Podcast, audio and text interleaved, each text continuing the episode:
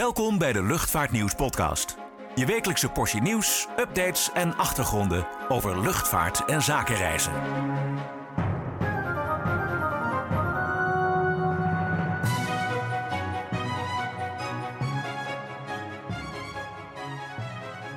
Ja, goedemiddag en welkom bij weer een nieuwe Luchtvaartnieuws podcast. We gaan weer het nieuws van deze week eh, doornemen en er was genoeg te melden.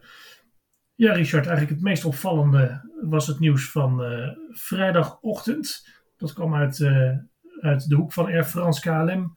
Die hebben besloten om uh, vier Airbus A350 freighters te bestellen. Vrachtvliegtuigen die vanaf 2026 de laatste Boeing 747's bij KLM gaan, gaan opvolgen. Althans, er zijn daar vier van. Eentje vliegt in Martinair kleuren, de andere drie in KLM kleuren. Maar ze worden gevlogen door Martinair. ja, verrassend of wat vind jij ervan? Nou ja, de orde zat eraan te komen. Hè. In mei vorig jaar hebben we al bericht dat uh, Ben Smith zei, tijdens de aandeelhoudersvergadering zei: uh, we gaan de vrachtvloot vernieuwen. Dat heeft blijkbaar toch nog wat uh, langer geduurd. Maar als je goed kijkt in de cijfers van, van Airbus, dan stond er al in december een viertal A350 freighters bij undisclosed customer. En ik heb zo'n vermoeden dat dat precies deze toestellen zijn die van, vanochtend bekendgemaakt zijn vond het wel opvallend dat ze heel erg de nadruk leggen op Martinair. Terwijl die naam toch uh, heel geleidelijk een beetje uit beeld lijkt te verdwijnen. Dus of we gaan uh, beleven dat er een revival van het merk Martinair komt. We gaan het zien. We gaan het zien, ja. Nou goed, als we even kijken naar de huidige Air France KLM Martinair Cargo vloot. Althans, het, nou ja, even kunnen eigenlijk wel de hele, de hele bubs bekijken. Um, uh, even zien. Ja, Air France heeft zelf twee Boeing 777F's. die gaan ja. ook uit in 25. Um, daar komen sowieso A350's voor in de plaats in Frankrijk. Ja. En bij KLM slash Martinair zijn er dus vier 747's. drie, drie toestellen nog van de oorspronkelijke KLM-vloot. die toestellen dat zijn 747-400 ERF's van 19 à 20 jaar oud. En dan nog één 747-400 BCF, een Boeing Converted Freighter. Vloog vroeger voor Singapore Airlines en Air India passagiers rond. Werd later omgebouwd tot vrachttoestel voor Martinair. En vliegt dus inderdaad als enige nog in Martinair kleuren rond. Die is al 32 jaar oud. Hè. Die is laatst ook uh, een maand uh, stuk geweest aan een harde landing. Vliegt inmiddels weer. Maar goed, even heel kort samengevat waar ik naartoe wil. die vrachtvloot, de Nederlandse vrachtvloot, was wel aan vervanging toe. Dat zei Ben Smith inderdaad, was dat vorig jaar of twee jaar terug. Um, en de keuze ging eigenlijk tussen twee types. Hè? De, de, de 777 van Boeing en de A350 van Airbus. Ja, wat, wat, wat, zijn de, wat zijn de verschillen? Wat, wat zal de overweging zijn geweest?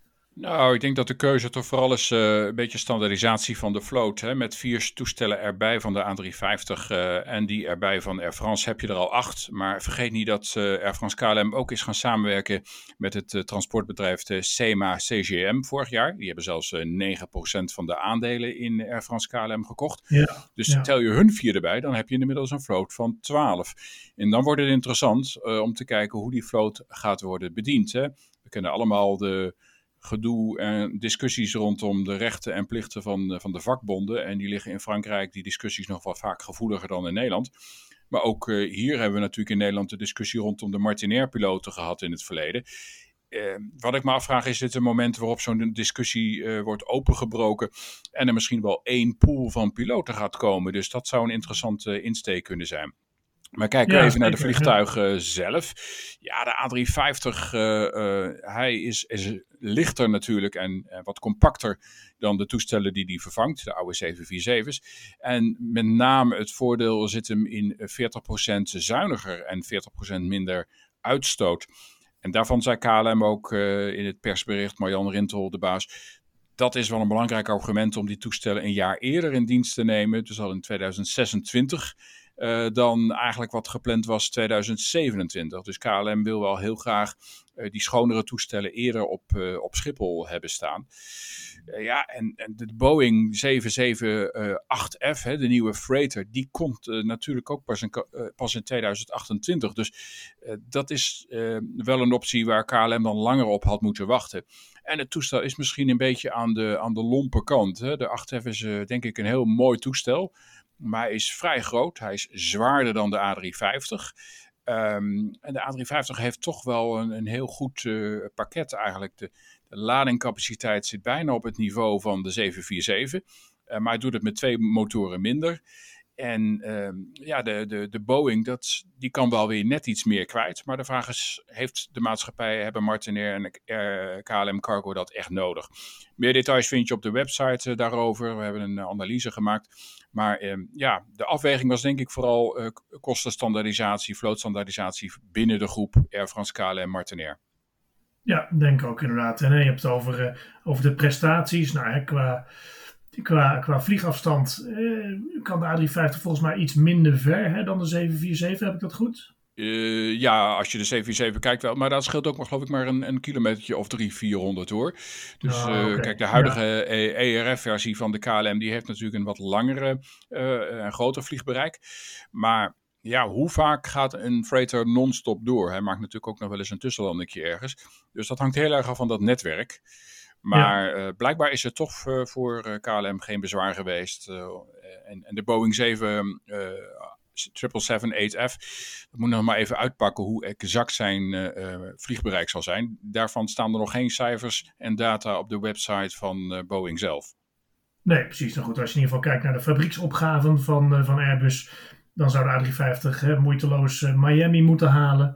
Dat zeker. meestal gaat het vanuit daar door naar Quito.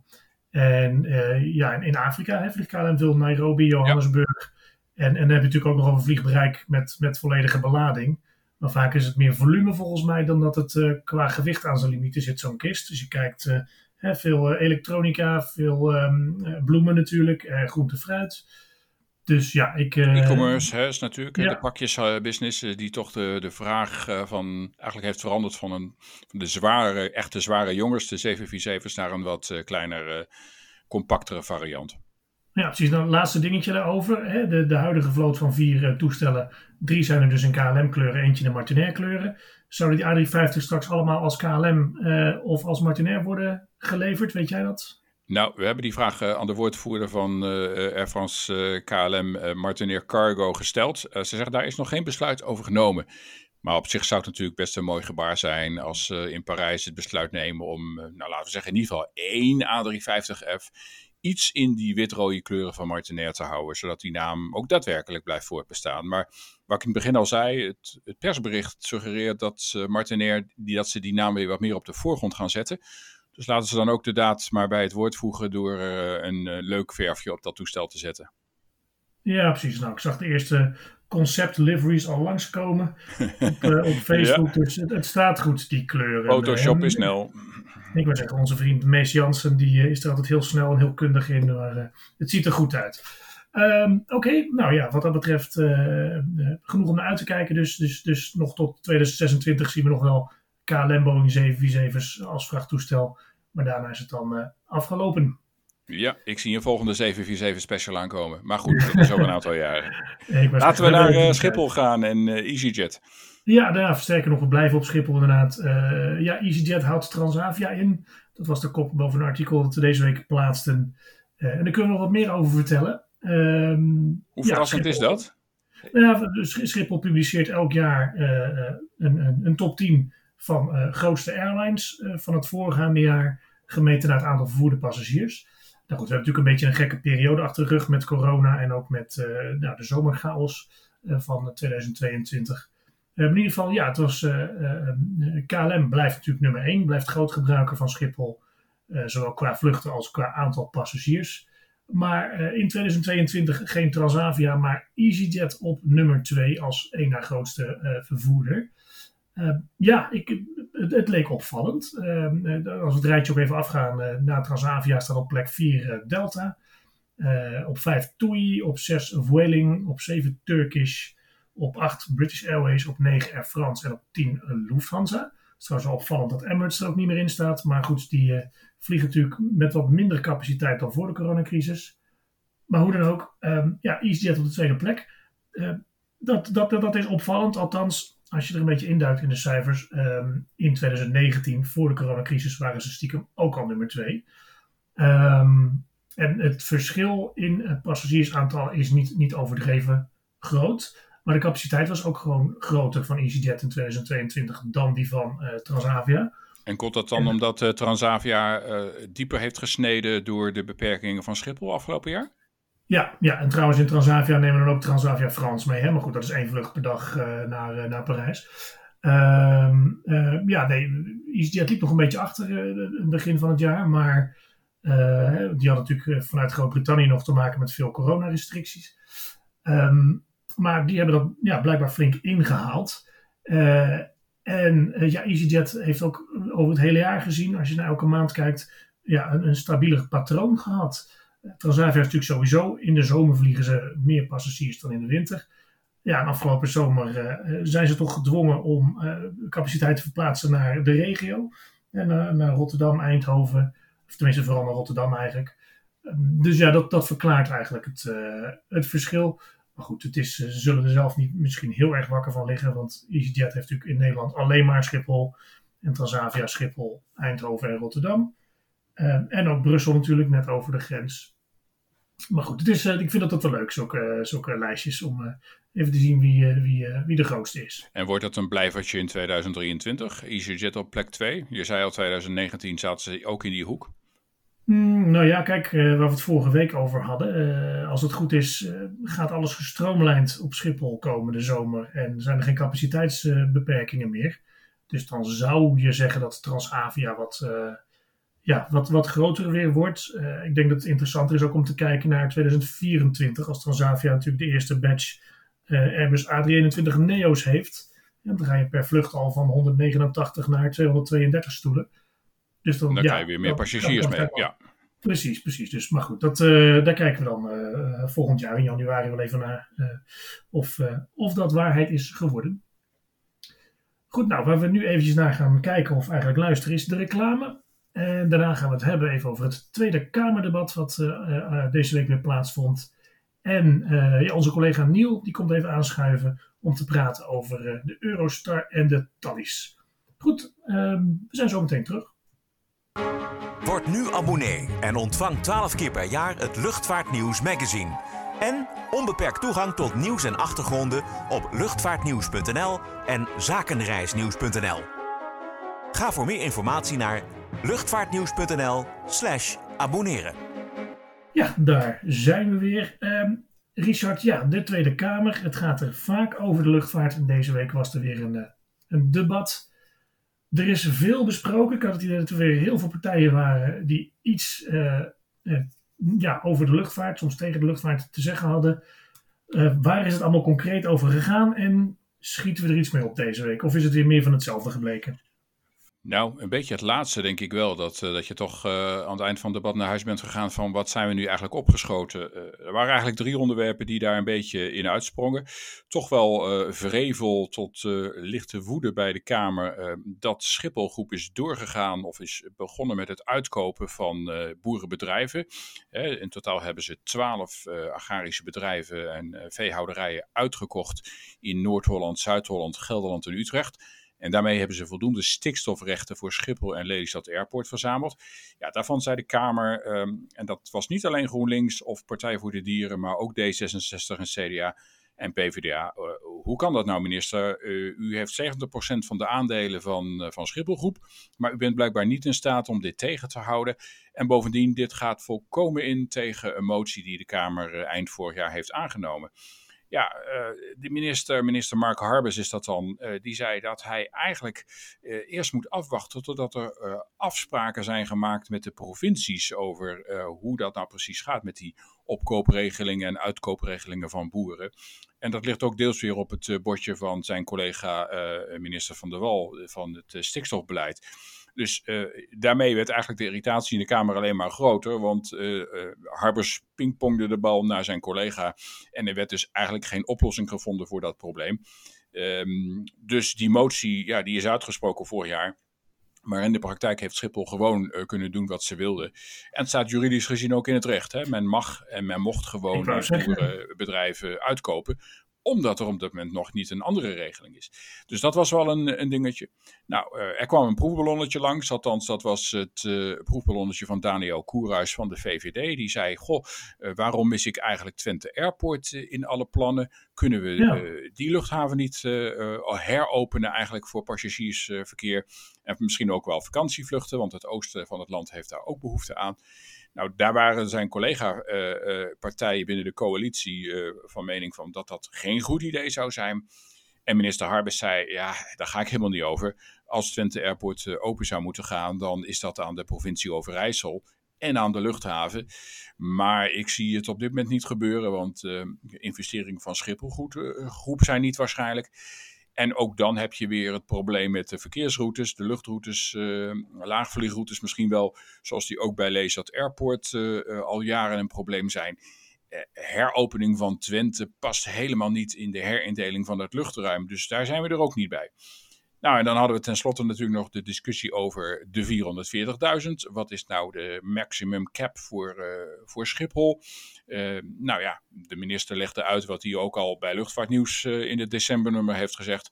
Namelijk mm -hmm. dat uiteindelijk er niet echt een harde cap komt qua vliegbewegingen, maar meer een beperking op basis van uh, de uitstoot en lawaai van vliegtuigen. En dat dat in, in, in balans moet zien te komen. Uh, dat hij uh, gesuggereerd zou hebben dat na 2027 het slot er weer af kan en Schiphol onbeperkt kan groeien. Daar nam hij wat gas van terug. hij zei dat moet eerst nog maar blijken en zover zijn we nog niet. Um, en zoals de capaciteit nu lijkt te zijn, zit die op ongeveer max 460.000. En dat zou ongeveer ook wel de capaciteit zijn die Schiphol op dit moment kan realiseren als het gaat om de verwerking van passagiers, om herhaling van de, de chaos te voorkomen, ondanks de maatregelen die er nu uh, zijn. Dus um, ik zie niet nog in de Kameragenda staan dat er nog een vervolgdebatje komt, een zogeheten twee minuten debat met allerlei moties. Uh, hij staat nog niet in de lijst, dus het zou kunnen dat ze dat wel gaan doen. Maar anders was dit toch een beetje de bekende uh, ja, nachtkaars die uitging en, en, niet echt een concreet resultaat opleverde. Dus het zoveelste debat wat eigenlijk op die manier eindigde, viel mij op. Ja, precies. Hè? Ze dronken een glas, ze deden een plas en alles bleef zoals het Helemaal. was. Iedereen heeft zijn zegje weer kunnen doen. En uh, ja, goed, nou, desondanks. Hè, bedoel, het zijn natuurlijk wel toch wel interessante onderwerpen. Maar um, ja. Ja, veel zorgen bij de Kamer ja. toch wel over de luchtvaart en hoe welke kant op moet. Maar er is nog niet echt uh, duidelijkheid. Hè? Het, het, blijft maar wachten weer op andere dingen. Dat stikstofbeleid en, en allerlei zaken ja. die nog maar uh, in de pijplijn zitten. Dus, en dat, uh, ja, ik denk dat heel veel mensen nu eens een keer duidelijkheid willen met, met de luchtvaart in Nederland. Ja, precies. Nou goed, een van de dingen die men graag wil in zijn algemeenheid in de politiek is meer meer treinen over de korte afstand. Uh, in, in plaats van het vliegtuig. Ja, Niel, uh, welkom. Dank je. Uh, ja, jij was in, in Brussel deze week voor, ja, voor wat eigenlijk? Iets met Thalys en Eurostar. Ja, klopt. ze hebben daar een nieuwe logo onthuld in Brussel. want ze gaan natuurlijk fuseren. Aan, achter de schermen is dat al langer bezig, maar dit jaar gaan mensen er echt wat van merken. Dus eind dit jaar verdwijnt ook de naam Thalys.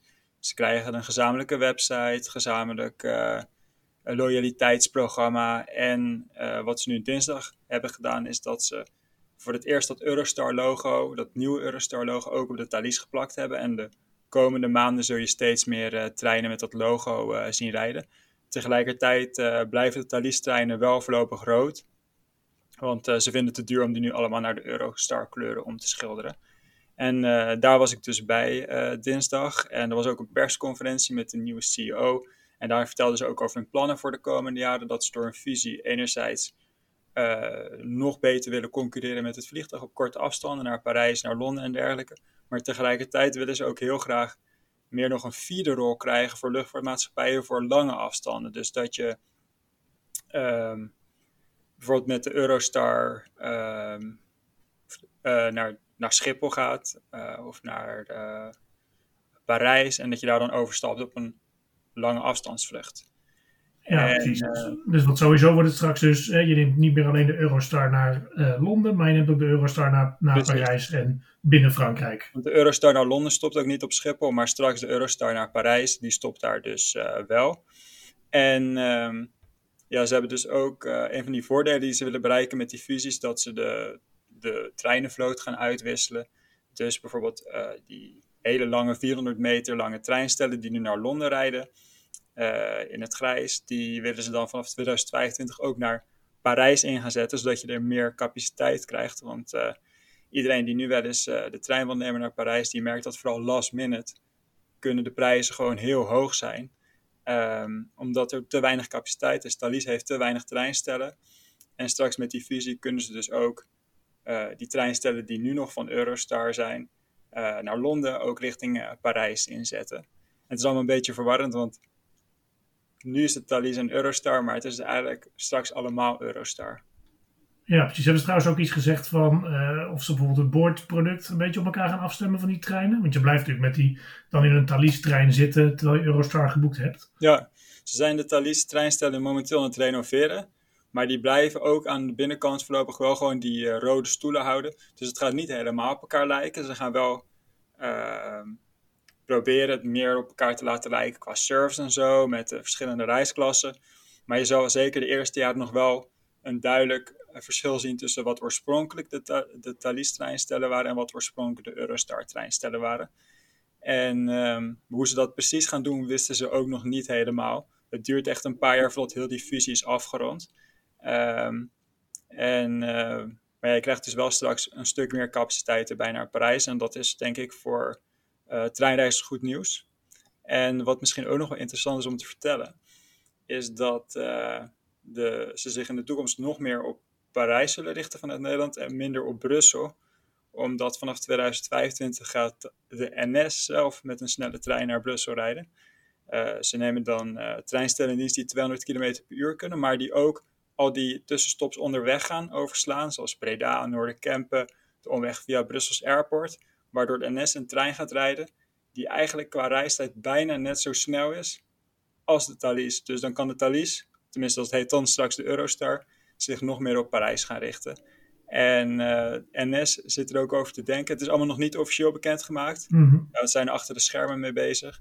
Um, om dan ook uh, een deel van die trein ook reserveringsplicht te maken. Dat je, uh, als je extra betaalt, dat je wel zeker bent van een zitplek in die trein. Maar tegelijkertijd kun je ook nog wel zonder reservering mee. En dus zo krijg je straks en door die langere treinstellen van Eurostar en de nieuwe snelle trein van NS veel meer capaciteit richting Brussel en Parijs. En dat maakt de trein ten opzichte van het vliegtuig op die afstanden wel weer nog aantrekkelijker. Ja, precies. Nou, dat is wel goed nieuws inderdaad. Want inderdaad wat je zegt, als je nu last minute naar Parijs boekt, dan betaal je gewoon meer geld dan dat je gewoon vliegt. Ja. Plus je hebt niet eens, niet, eens, niet eens een gegarandeerde zitplek en dan sta je het hele eind uh, of ja. gaan naar, uh, niet aantrekkelijk voor een zakenreiziger, laat staan voor een toerist. Precies, vaak heb je, is het, hoor je van mensen van ja, ik wil wel graag de trein nemen. Maar dan is het zo duur dat ze uiteindelijk alsnog voor het vliegtuig kiezen. Terwijl uh, Parijs en Brussel horen juist tot de weinige bestemmingen waar de trein echt een goed alternatief kan zijn. Vaak is het reistijdverschil heel groot, maar hier, omdat je die hoge snelheidslijn hebt, uh, is in principe de trein een heel aantrekkelijk product, maar vaak gewoon te duur. Ja, ja, absoluut. Nou goed, goede ontwikkelingen dus uh, ook vanuit, uh, vanuit milieuoogpunt. En ook inderdaad voor als je echt in het centrum van Parijs moet zijn.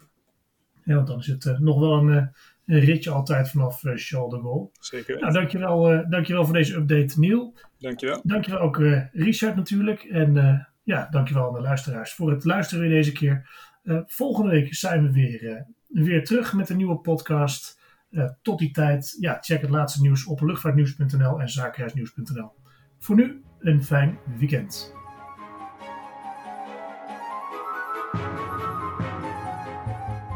Bedankt voor het luisteren naar de Luchtvaartnieuws podcast. Voor opmerkingen, vragen of suggesties, mail ons redactie@luchtvaartnieuws.nl. Een fijne dag en graag tot de volgende podcast.